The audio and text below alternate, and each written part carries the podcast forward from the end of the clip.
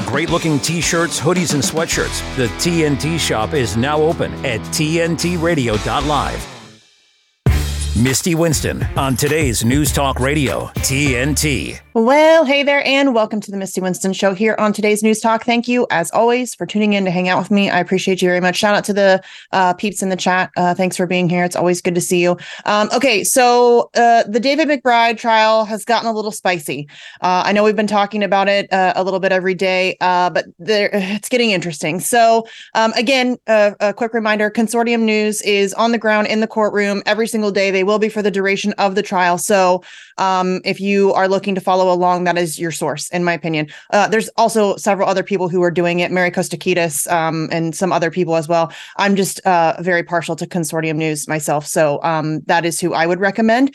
Um, Kathy Vogan, who's a dear friend of mine, is doing video updates every day. And I think Joe Lauria is doing the write-ups every day that they're doing in article format on the website, which is consortium news dot com. So oh, today things got a little, well, I guess it would have been yesterday. Hate time zones. Yesterday in Australia, I guess it would have been um, uh, got a little spicy. So uh, this is what they have out: uh, the McBride trial defeat. It looks like I'm going to jail, which makes my skin crawl. David's a friend of mine. I hate that this is happening.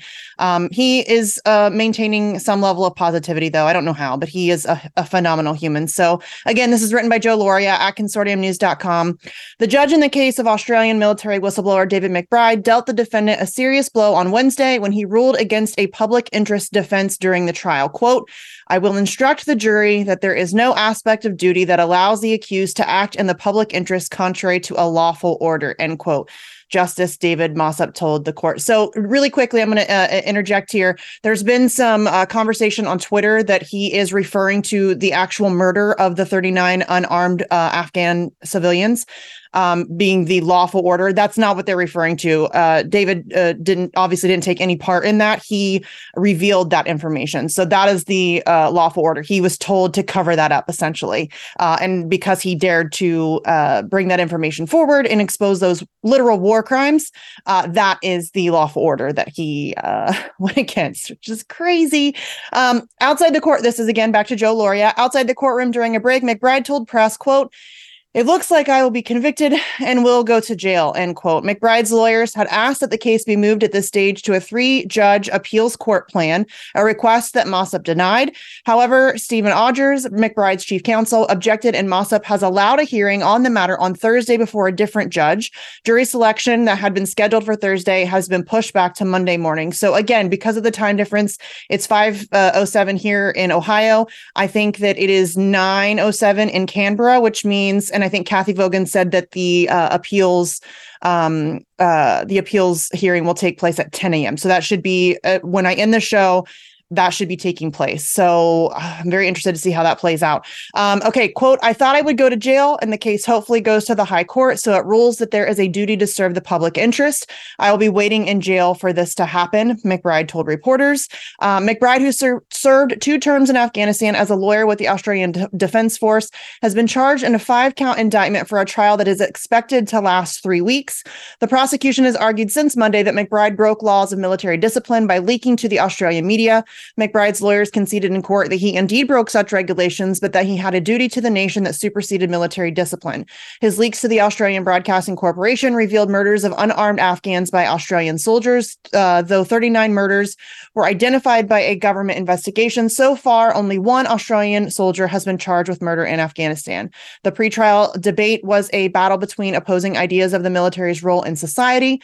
Is it to serve the entire community's interest, or is it a law unto itself? The judge's decision on Wednesday regarding this, uh, his instructions to the jury has decided that battle in the government's favor. Mossop said he would instruct the jury that a soldier's oath to the sovereign does not mean he can violate a lawful order to serve the public's cause.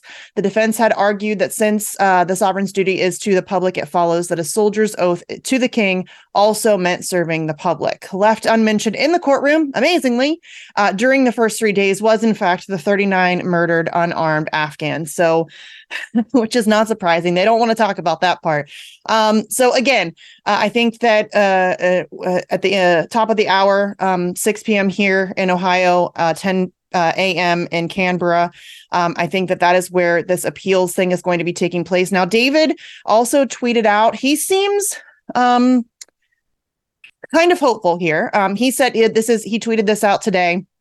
Uh, quote, the prosecutors in my case having yesterday claimed there were absolutely no exceptions to following orders under any circumstances at all have realized that they will be successfully appealed, so are backtracking. It was if if that wasn't their belief, why did they say that it was? Zero credibility. Yeah, of course, zero credibility. Uh, he also followed that up in a thread uh, saying, when you have a truly despicable enemy like the clown prosecutors and the attorney generals, they will always trip themselves up by going too far. I knew they would do it.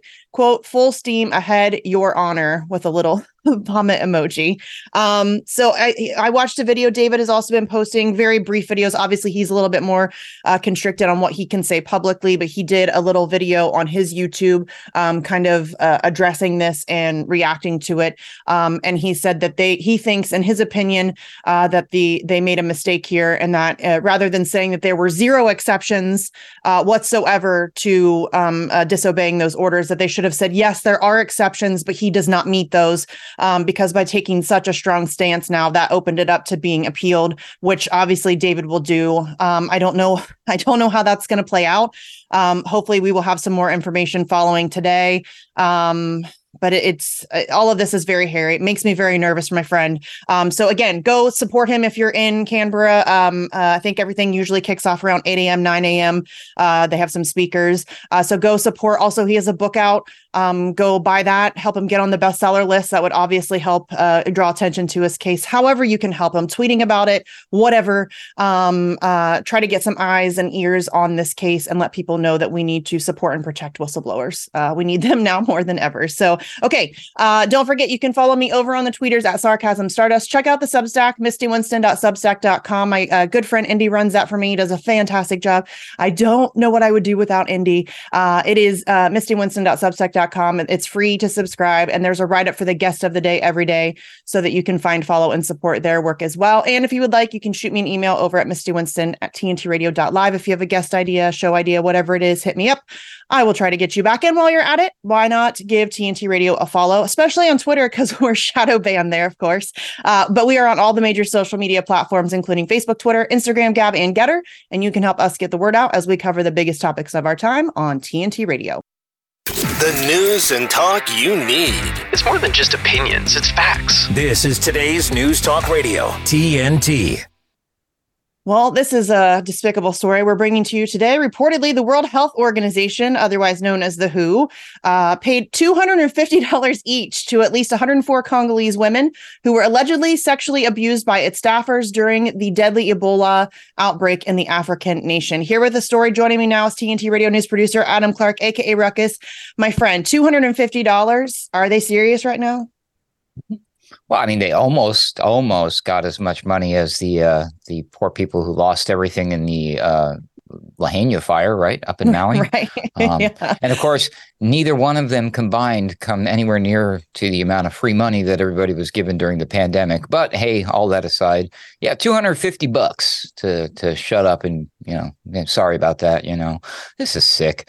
Um, this is a report that came from the Associated Press yesterday. Um, These payments uh, all together. So, you know, let's look at the big picture, I suppose. twenty-six thousand dollars uh, that, by the W H O. Payments uh, were made earlier this year when Gaia, Gaia Gamwe, Gamwegi, the doctor in charge of the World Health Organization's work on sexual harassment and abuse prevention, visited the Democratic Republic of Congo, the D R C, to address the biggest known sex scandal in the agency's history, uh, according to the A P, citing internal documents. Uh, recipients were reportedly required to complete training courses designed to assist them in starting, quote unquote, income-generating businesses in order to receive the cash. One of the abused women is said to have given birth to a baby with a disability that requires special medical care. Yeah, sorry about that. Here's two hundred fifty bucks. Uh, an investigation commissioned by the World Health Organization reported in September two thousand twenty-one that twenty-one of its employees were among eighty-three aid workers who sexually assaulted local women and girls while on a two thousand eighteen to two thousand twenty U N Ebola mission in the D R C. Uh, apparently, they had a good time. Uh, according to the thirty-five page report, the abuses, which included nine allegations of rape, were committed by both local and international workers.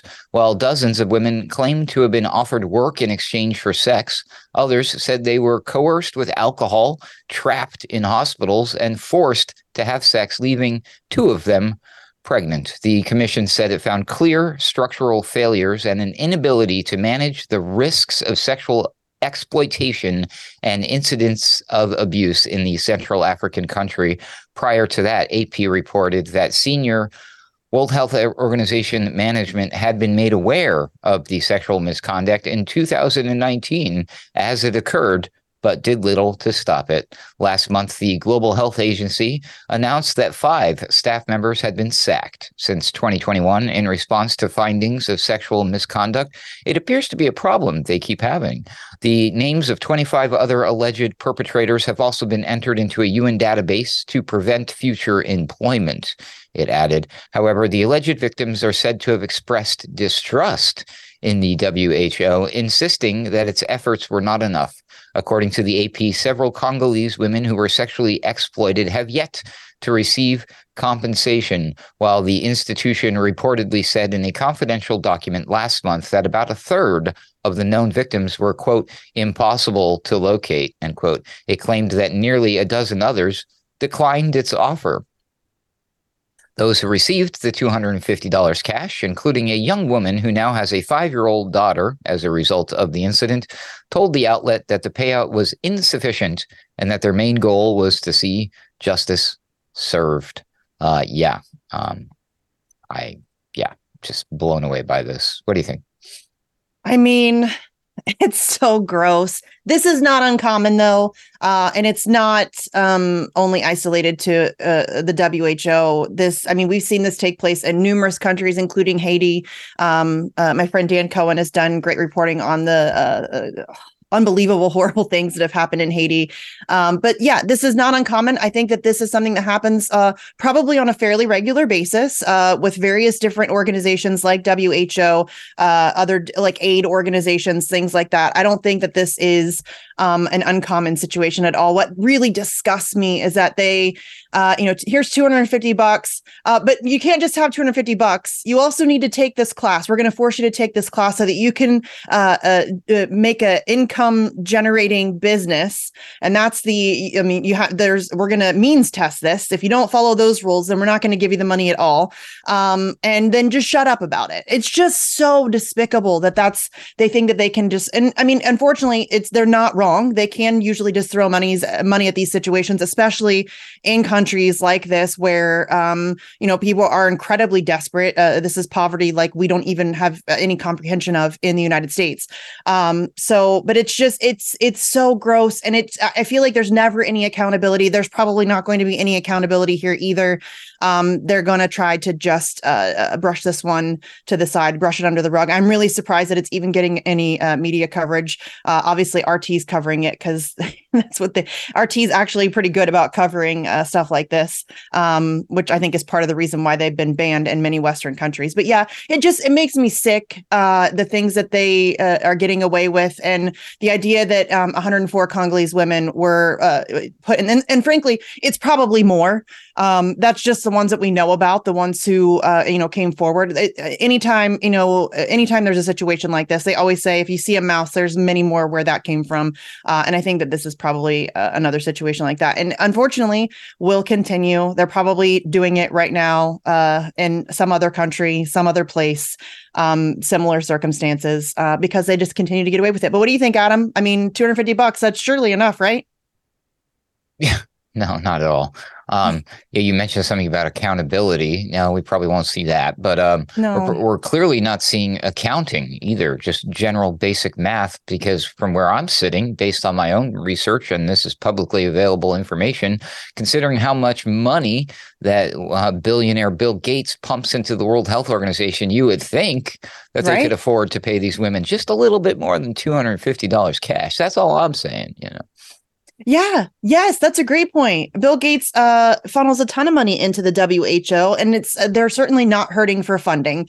Um, and uh, they're obviously not doing a whole lot with that money to help people uh, as they should be doing. Um, you know, they have a, a lot of executives are getting rich over there. But yeah, two hundred fifty bucks. It's an insult. It's so offensive to me uh, that that's all that they offered to these women. I don't blame these women for being hesitant to even take it. Um, and yeah, they're right to fight for actual justice. They're not going to get it, unfortunately. I think, I mean, that's probably, well, it is the cynic in me, but also I think I'm right. They're not going to get it.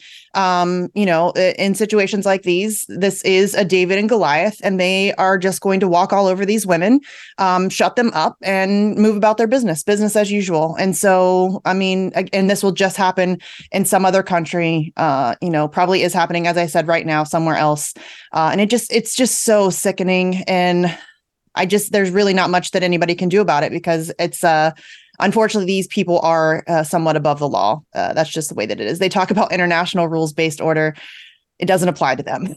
And I think that, that that's what the situation really lays bare. So, uh, all right, Adam, thanks for bringing us this story. We will talk to you again tomorrow. As always, hang tight. We're going to be back with our guest right here on T N T Radio. T N T Radio's Kate Shemirani. Last night was an interesting one in London. The Metropolitan Police in Trafalgar Square, they were getting pelted with fireworks by the pro-Palestinian. From what I could see from the footage, they, they must have been in on the act, because they weren't doing anything. They were didn't look like they were doing any arrests, and I seem to remember being chased down Whitehall by hundreds of cops in my stilettos and green cape. It's on still on YouTube, three point two million views, and I was arrested. And then I was arrested later, and they sent the helicopter and lots of uh, riot police in to get me. They didn't get me that day, but they got me later. Um, and that was me, a woman in her fifties with a pair of high heels on. But no, they were part of the Guy Fawkes night last night, aka agents of the state, eh? Metropolitan Police, political policing is it. And you can only come down with your batons and your riot police, the T S G, on peaceful British citizens campaigning against lockdown. Oh, do I sound bitter? I don't think so. Kate Shemirani on T N T Radio. When the world's endangered animals need help most, when their lives are at greatest risk, when they would otherwise be lost, the International Fund for Animal Welfare is there, taking action to rescue the animals we love, to protect them and their threatened natural habitats. But the danger to animals the world over is growing, and the need for your help has never been more urgent. On land, you'll help stop poachers from threatening and killing elephants and big cats for the illegal wildlife trade. In the oceans, you'll help rescue dolphins, whales, and seals from deadly hazards. And you'll help rescue, rehabilitate, and release vulnerable animals when disasters strike. Here at home and around the world, we can't do this work without you. See how you can help animals and people thrive together at join I fall dot org. Info at your beck and call. The stunning developments. Stay tuned for updates. Just tell your smart device to play T N T Radio. All right, we are here joined by Matt Ó Branáin, uh, who is a Kiwi media designer and teacher who became an Assange activist four and a half years ago. Matt has been traveling Europe, arranging super cool photo actions. He's got this awesome life-size cardboard cutout of Assange, uh, and he takes that around showing public solidarity, inviting people to take part in an eye-catching photo op so that they can use social media to uh, show their support for Assange. Matt has also been wearing an orange Gitmo suit with Julian's prisoner number on every day for over a year, which obviously draws a lot of eyes. People are constantly asking him what the heck he's wearing, uh, which is great. Uh, and he's also he also helped inspire the recent human chain. I'm sure everybody remembers that. I talked about it extensively on this show. Uh, it's when everybody joined hands uh, in the U K in support of Julian Assange in London. So, hey, Matt, thanks for being here. It's good to talk to you.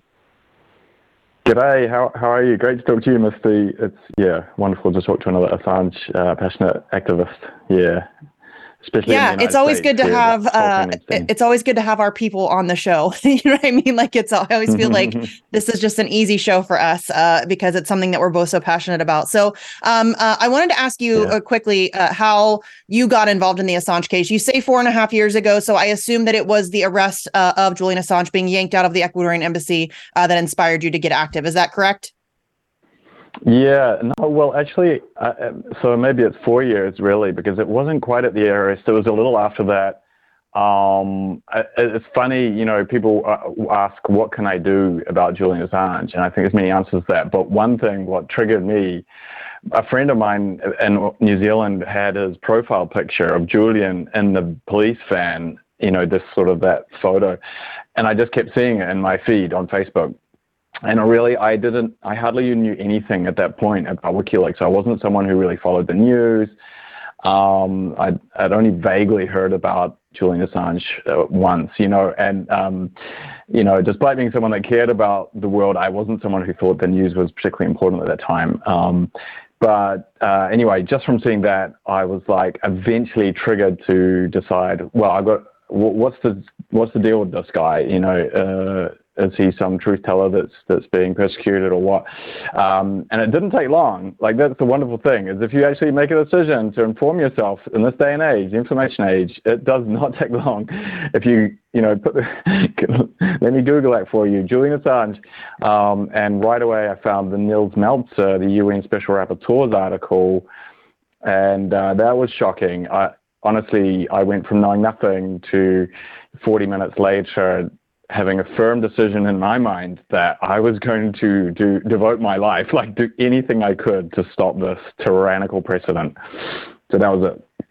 Yeah. Yeah. You, I think Melzer. that the, the Nils. Yeah. Right. Yes. Thank you. Okay. Because Nils Melzer, uh, uh, uh, just from a personal experience, I was already uh, pretty deep into the Assange stuff when that article came out and when Nils Melzer first initially came forward, but he really, if it weren't for mm. him coming forward when he did, I would have quit, Matt. I'm not joking. I was really disheartened. I wow. thought this is, uh, I'm wasting my time. There's no way we can uh, win this. We're up against an absolute behemoth of power. Uh, and I thought, mm. you know, how how are we supposed to take this on? And then here comes Nils Melzer, who, as Matt said, is the former mm. U N Special Rapporteur on Torture.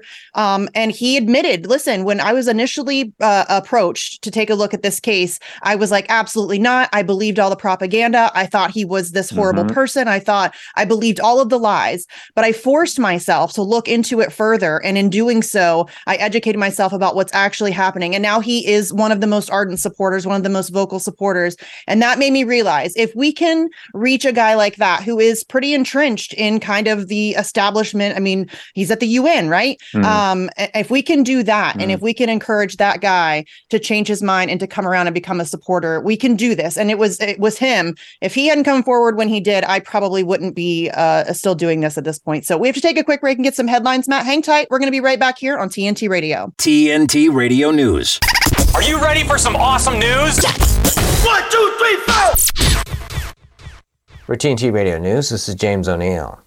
The Israel Defense Force said today it has delivered crucial supplies to Gaza's Al-Shifa hospital during its ongoing targeted ground operation there. The Georgia District Attorney, who charged former President Donald Trump over his efforts to overturn the state's twenty twenty election, said Tuesday she expects his trial will be underway through Election Day next year. Slovakia's new government has told the Western NATO alliance it will no longer provide arms and munitions to Ukraine, according to a statement released by the Slovak Defense Ministry on November fourteenth.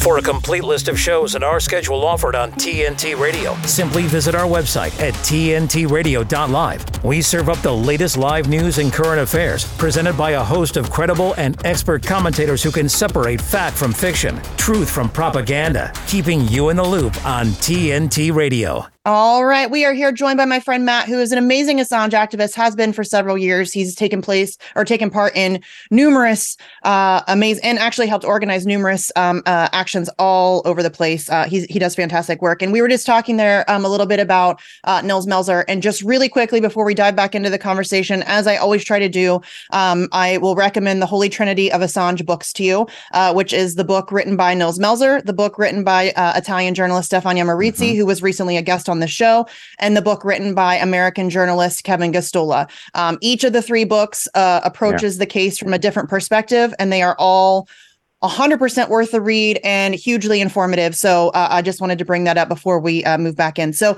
um, okay, you've been in this mm. now for four and a half years, and um, mm. it's, uh, to me, I feel as if if things are starting to uh, feel a little bit different. It feels as if the pressure, especially and particularly in Australia, is really starting to uh, make an impact. There's now numerous people within yeah. uh, Parliament who are speaking uh, uh, very vocally and publicly in their support for Julian Assange. What do you think? Do you think that we're making that we're gaining some ground here? Absolutely, uh, we are. I, I, I actually watched a podcast of yours recently where you were saying the same thing, and I was speaking to a supporter in Boston uh, who was saying the same thing. Um, that's great to hear that it's happening in the U S, because I've definitely noticed it. Uh, I've traveled a bit through Europe now and U K after being in New Zealand campaigning. Um, but even when I was back in New Zealand uh, just over a year ago, I noticed a shift. Uh, and I, I think, I mean, obviously it's people like Nils Melzer. It, it's it's kind of like you can't really pinpoint it.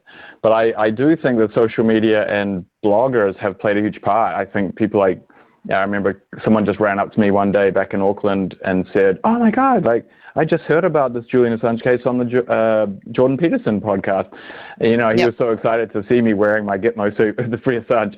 And it was just really neat. Um, and uh, so I think we are seeing um, the benefits of the, you know, the information age and social media revolution. Um, you know, the fact is, whether you like him or not, Joe Rogan outrates Fox News and C N N yes. by a long way. Um, yeah. Can we even call them mainstream media anymore? Like, no, not really. Like, social media is king now, and I think we should utilize that. But it's great that you raised the point of uh, Australia, and I think that should give every part of the world hope. I mean, of course, he's from there, so it makes sense that they should be fighting tooth and nail to get him yeah. home. Um, but it also is evidence of how a campaign that's been chipped and chipped away, you know, like rain yes. on a rock in a valley, you know, for years. Um, and maybe when you're lost in it, you, you, you start, you don't notice the, the shift because it's so gradual, but then it becomes exponential. And um, it really seems to pick up in the last sort of uh, year uh, in Australia and go from sort of a fringe issue to suddenly mainstream. And it's in the paper all the time. Um, so I really want to, yeah, impress that upon people there in the States that, uh, you know, if you're not sure, if you're making any progress, don't, don't, don't look at the scoreboard, you know, just keep going. And, um, yes. and, and before you know it, it, it catches fire. Yeah. And it can, yeah, that's a great point. That's what happens. Yes. Yeah, that's a great point. And I appreciate mm. you bringing that up, because as somebody who is and has been in the trenches for a while, it does start to yeah. feel, um, you know, impossible. And it feels, uh, you know, when you get in in doing this uh, and advocating for Julian Assange, there are very few wins. You know what I mean? And I joke all the time mm. that I will make up wins. I will invent wins for myself. I will just make them up out of whole cloth just yeah. to like motivate myself a little bit, because it is really difficult. But yeah. yes. And I also want to thank you for giving credit to to the activists in Australia, because that is yeah, where it sure. has happened. It has, it, this didn't like just, mm-hmm. uh, you know, out of thin air, all of a sudden there's support for Julian Assange. No, this is because yeah. of uh, the incredible mm-hmm. people in Australia who have been working so hard every single day, um, uh, campaigning mm-hmm. and lobbying their politicians and making phone calls and, you know, standing out on sidewalks with posters. And they've been doing it for a mm-hmm. very long time. As you said, I really like the rain on a rock metaphor. That is exactly what it has been. Um, and I'm sure that you're probably talking yeah. about our friend there Paula, who I think is rain. in the chat. Yeah. Hi, Paula. Um, we love Hiya, Paula. Paula. And Boston, yeah, Boston, she's in the chat. Um, but Boston is a great example of what you just said, because they are incredible as well. They are out there, I think, bi-weekly still.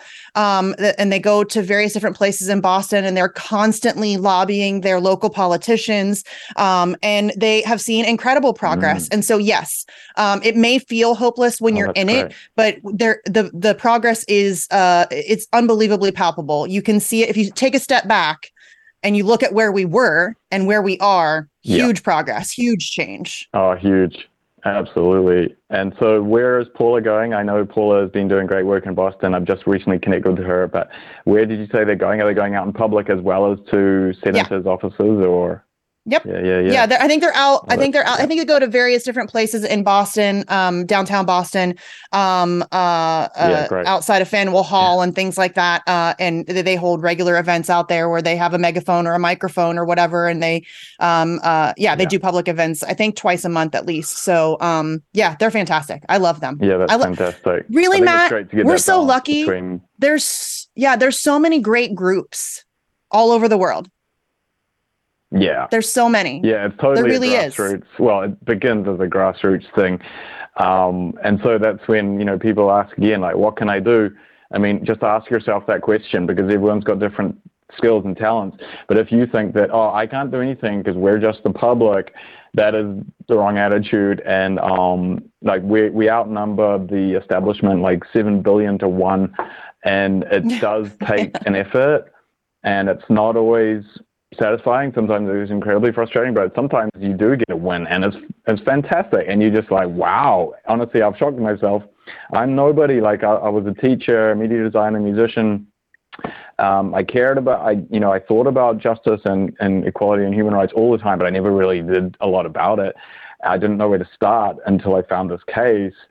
And I was like, well, this is kind of like the master key. You know, if, if if it's a crime to reveal corruption and human rights abuses, like even if I was to sit on my ass and do nothing for the rest of my life, at least I could have a sense that maybe Amnesty International or someone else could could fight for my our rights, you know.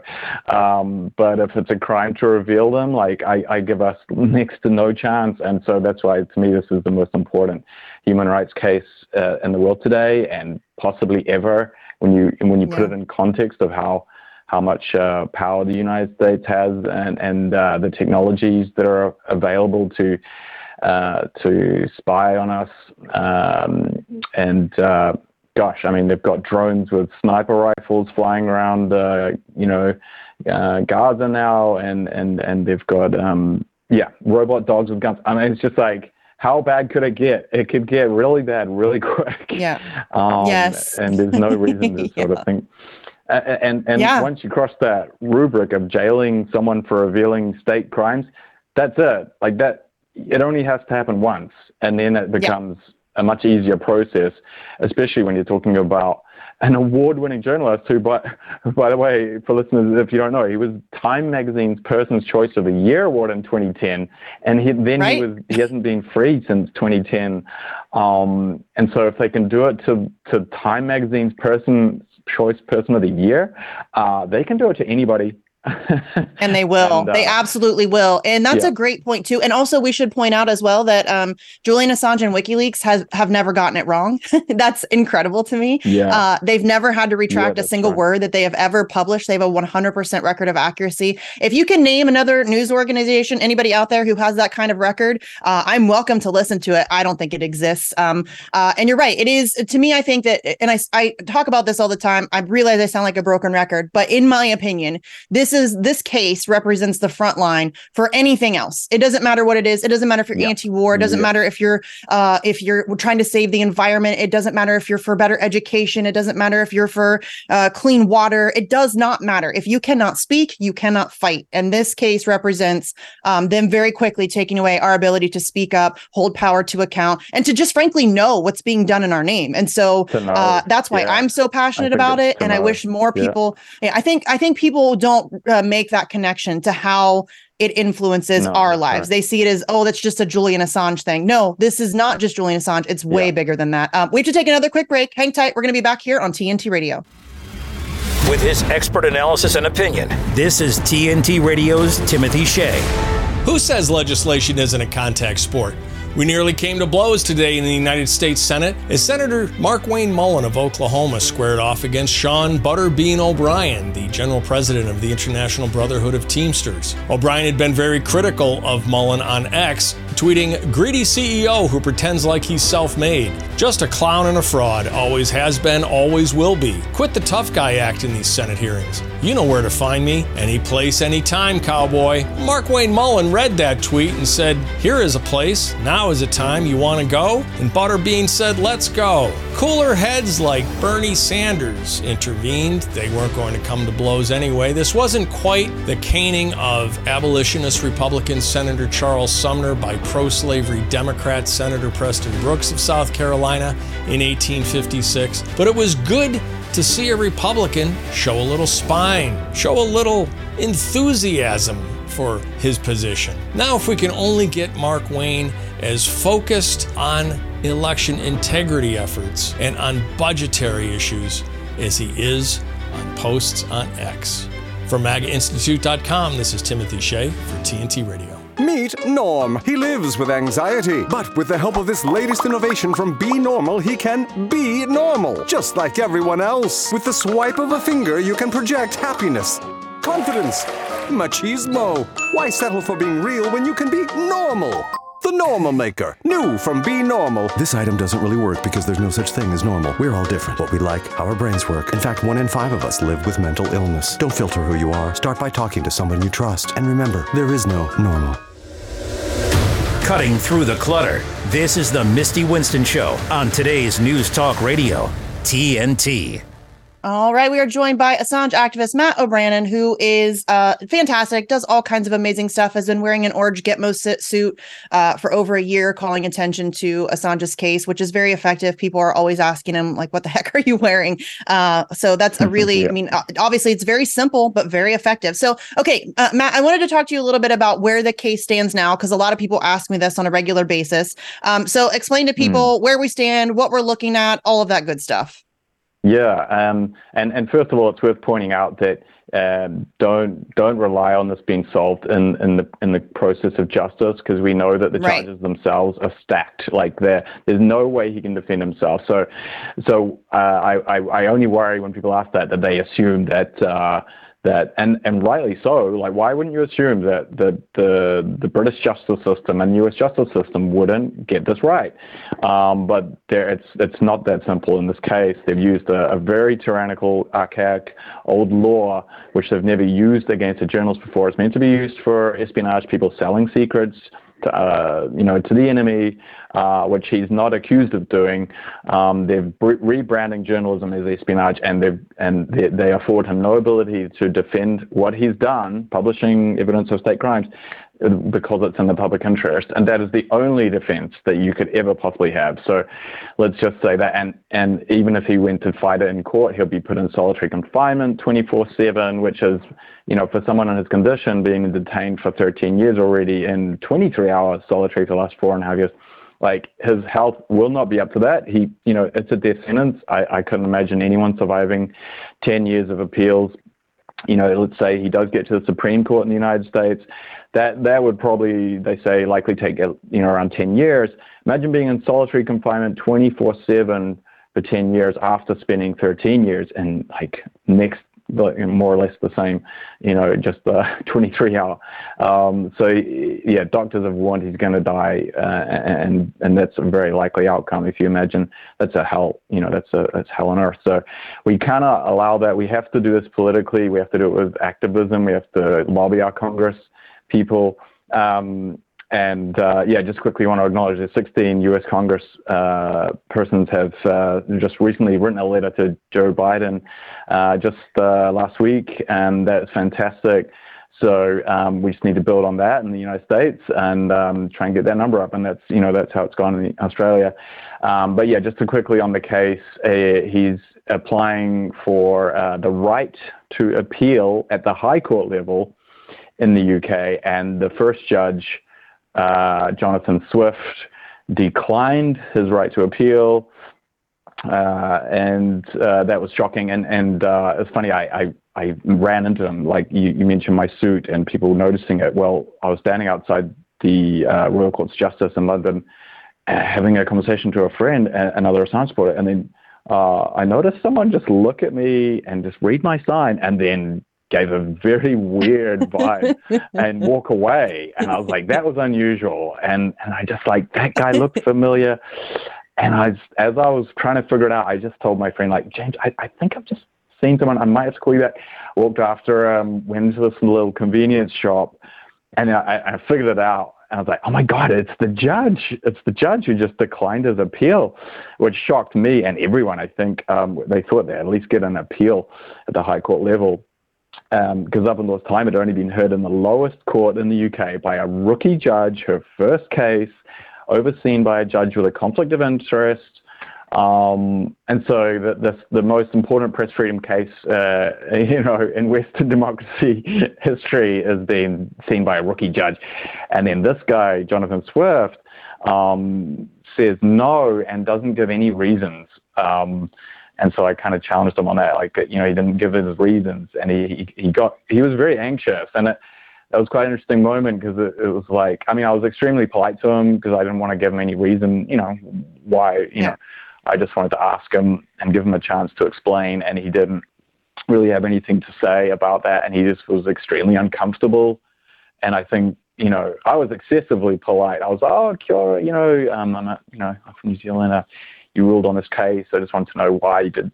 And yeah, just the fact that he was so uncomfortable told me quite a lot. It's just like, yeah, he knows yeah. something's not right with this. And, um, And the fact that he can't explain it kind of says everything, you know, uh, even, you know, in his decision itself, he, he just says no. It's like, it's like, I don't know if you're that British um, show, Little Britain, but it's like computer says no, you know, he's gone through the thirteen points of law and just said, right, no, no, can't, no, no and no explanation. yeah. And it's like, hang on, these are all quite important standards of law that you're, that this precedent is throwing out, you know, the right to to know about uh, government crimes being number one, um, uh, yeah. right to a fair trial, right to uh, asylum, right to, yeah, there's, um, I forget all the points, but um, yeah, so it's quite, uh, so anyway, we, we certainly uh, would really like British justice to, to hear this out, but ultimately it's going to be, um,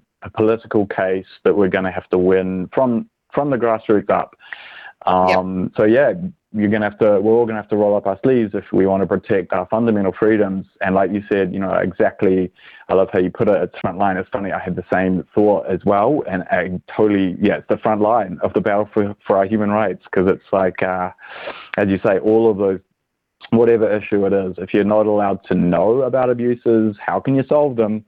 Um, right. So it really is the freedom to know. It's like, uh, yeah, the master key to all the all the all our rights. It really so, yeah. is. Yes. And you're absolutely right. This is going to, and I've been saying this for years, it's going to take the court. Obviously, the court system is completely corrupted. It's completely co-opted. That has been made abundantly clear. Um, and it's going to take mass public pressure. Mm-hmm. That's how anything is ever solved, mm-hmm. in my opinion. It's, it's very rarely done, yeah. uh, you know, through quote unquote proper channels, through the legal system, through legislative systems. Uh, it always takes mass public pressure to get anything like this uh, solved or achieved. So, um, and that it really does yep. just boil down to making it political. politically untenable for them to continue this persecution. And it is, frankly, it is ridiculous mm-hmm. to me that it is the year twenty twenty-three, uh, and this guy has been now fourteen years in some form of uh, illegal and arbitrary detention, as you mentioned, four and a half years now of essentially solitary confinement, twenty-four hours a day, mm-hmm. in uh, the, the Guantanamo Bay of the U K. And he's a journalist. Mm-hmm. He has no history of violence. Um, he is no, it's, it, to me, it is astonishing that this has been a able to play out for this length of time, and that more people, and I think that just really speaks oh, yeah. to the effectiveness of their propaganda, of the way that they've been able to spin this case. They've been able to make it publicly mm. about Julian Assange, and while it is about Julian mm. Assange, obviously,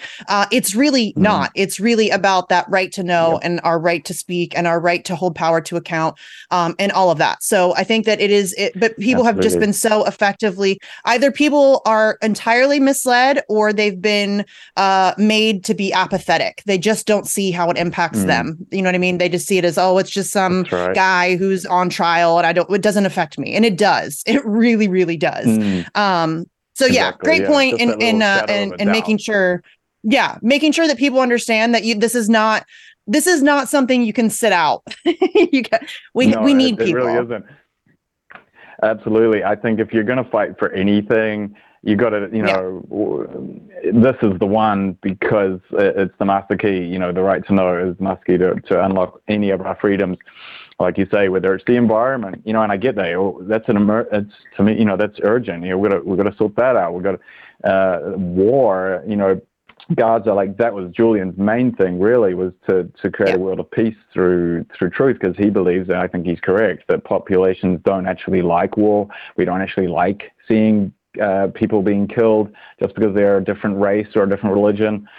Um, generally, people do not like that. The only people that are motivated to do that are people that want economic domination, and um, uh, you know, and, and so he, he thought, well, if we publish the truth, um, cut through the, the sort of the lies that they use to justify these horrible things, um, and, and in fact, it worked. So, case in point, like he, Steph, Stefania Maurizi, uh, as you mentioned, she was involved with WikiLeaks. She was on your show. I remember she pointed out in, in another interview that uh, one of the documents that Julian is being prosecuted for is a document, uh, a diplomatic cable that revealed a horrific uh, incident. Uh, U S troops in Iraq had uh, shot. gone into a home and shot some children, a family, a grandmother, some kids under the age of five that were handcuffed and shot in the back of the head, and yeah. then called in a bombing raid to cover up the, the crime scene. Um, but WikiLeaks, you know, got hold of this and, and okay, you know, hey, that's classified, but it's evidence of a war crime. So what are you going to do?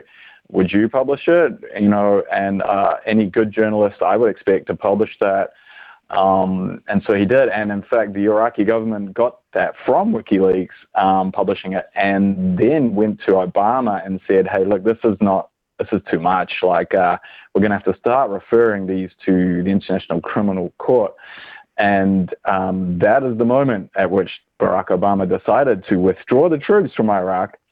And I believe he got the Nobel, might have got the Nobel Peace Prize for that, but uh, it seems that that should have gone to Julian Assange, which is crazy. Yes, and jailed. It's crazy. And so, if you if you want a better example of how this impacts you, if you're somebody that cares about peace or you know any other issue, but um, this is your right to know that's in jail, not not Julian Assange. Simply, it's you know, of course, yeah, he's a human being. We're gonna like.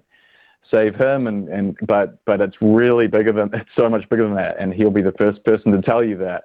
Um, yes, that it, that it's about yes. the right to know, and that's what he, yeah. he fought for, and that's what they're clamping down on. Um, and, and and it's totally it totally undermines the U S's real power, in, in my view. Um, that um, you know, I think conservative people would say that U S power comes from their military and the fear and intimidation.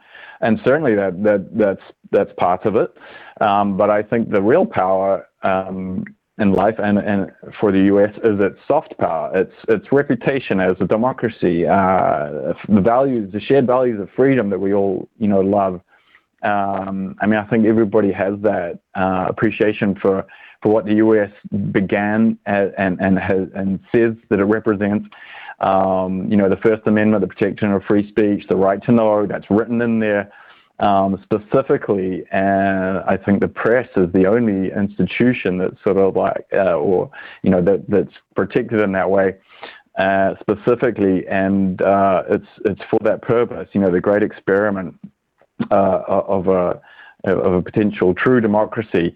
And I think, and Julian is the greatest embodiment of that. People people have tried to cast him as some sort of anti-U S person, uh, yeah. when in fact uh, he said himself on sixty minutes interview that his greatest inspiration is the U S First Amendment, like the U S. Yeah. Uh, so um, he, he believes in that. Like to me, he's the greatest American hero. He, he's an Australian. We're not going to take that away. But right. um, really, this is a chance. Yeah, he he really wanted to fulfill that promise of the, the vision of the United States, what it was set up to be. Uh, so I, I feel like we need to really um, to, to to campaign around that and and to say, hey, like this is a chance to, um, and, and, and the, the information age allows us to take it into a whole new level. Uh, and that yeah. is why there's pushback, because it's like, oh gosh, really? Are we going to have this much uh, transparency? Um, and uh, so there's a bit of a freak out, because you know, corrupt power has still been able to operate outside of the light. Um, while it's technically a democracy, we, we can still have crimes being done in the in the shadows. But hey, let's shine a light there. And then, you know, there's only one option, I think, uh, at that point. The corrupt power either has to uh, become better and, and start to, you know, straighten up and fly right, or they have to clamp down and become more tyrannical. And unfortunately, that is the option that they seem to yeah. be veering towards currently, but it's not too late to pull up, change trajectory, um, drop the charges against Julian Assange. And um, I, I really believe we're facing a, a, a, a sort of a, an intersection between a fork in the the road here at a critical, yes. you know, transformational time with technology, the information age, and it's either potentially going to go down a very dark road uh, of increased uh, censorship and increased uh, uh, kind of tyranny, and or uh, the opposite, you know, where we have a much more open, um, just society. And, um, and I think Julian and and uh, the people in the in the uh, and the, the the edge, you know, the leading edge of this uh, information age have always been aware of that. They've seen that coming for like the last, you know, since back, way back, seventies and eighties. And uh, I think we're we're really starting to see that, that fight play out yes. right now. So I want to impress upon people that this is a revolutionary time that, and you may not, you know, fully grasp that, but uh, it's happening whether you yeah. sleep on it or not, um, but we are in a fight, and it's a real historic fight. Um, yeah. Yeah. yeah. So, uh, it's no joke, Matt. This is really no joke. I keep trying to, I, I, I try not to sound like a yeah. raving lunatic when I'm trying to impress that upon people, because right. if you, if you are right. passionate about it, you can start to sound a little bit nutty, uh, but that we really are, this yeah, is, in my opinion, it. it's, yeah. Yeah, it's a real crossroads. I mean, we're we're. Uh, I think if you objectively step back and take a look at where we are and the things that are happening right right now, you're right. We are very close to uh, lurching into legitimate, hardcore authoritarianism. We're already really kind of there, um, but it's more subtle. Yeah, I think that we are. I mean, mm-hmm. with C B D Cs yeah. and now Nikki yep. Haley's talking about you can't be anonymous online, and they want they want to monitor and surveil everything that you do while maintaining complete secrecy for themselves. And it's supposed to be the opposite. Yeah. They're supposed to be um, uh, uh, secrecy and, um, you know, security and things for the public and complete transparency for power. And it is completely reversed right mm-hmm. now. And it is something that I don't think people recognize the real yeah, danger totally. that lies in that system that we are creating for ourselves. So this really is, uh, for me, uh, yeah. uh, and the Assange case, I think, signifies um, which direction we're going to go on that crossroads. And so it is of, uh, in my opinion, again, I, I realize I'm a little bit biased here, but I, I don't think I'm wrong. Uh, I think that it represents really uh, the, the greatest fight that we face right now. So, okay, Matt, listen, unfortunately, we're out of time. Tell yeah. everybody where they can find mm. you, where they can follow you, where they can check out all the stuff that you're doing, all of that good stuff. Yeah, thank you so much. Wonderful to chat to you. And uh, yeah, kia kaha, which is Māori for stand strong. And um, yeah, so Matt Ó Branáin, uh, which is spelt Branáin, and um, her on Twitter, Instagram, even TikTok, I've found is quite good, um, funnily enough. Yeah. Um, and uh, yeah, and uh, Aotearoa for Assange was a website, a four a dot n z. That, uh, you can get a bit of a, a brief uh, of the case that I've laid out. Uh, a nice Excellent. summary with some links and stuff. So that's a four a dot n z for some info. And yeah, follow and uh, you know, share stuff. I, I try to make content that you yes. can share on social media. Um, so yeah, please try to share all that stuff. It's really difficult to get past the algorithm. Matt, thank you so much for coming on. I appreciate yeah, you taking true. the time. As Julian Assange says, learn, challenge, act now. Do not go anywhere. Timothy Shea right after this. T N T Radio.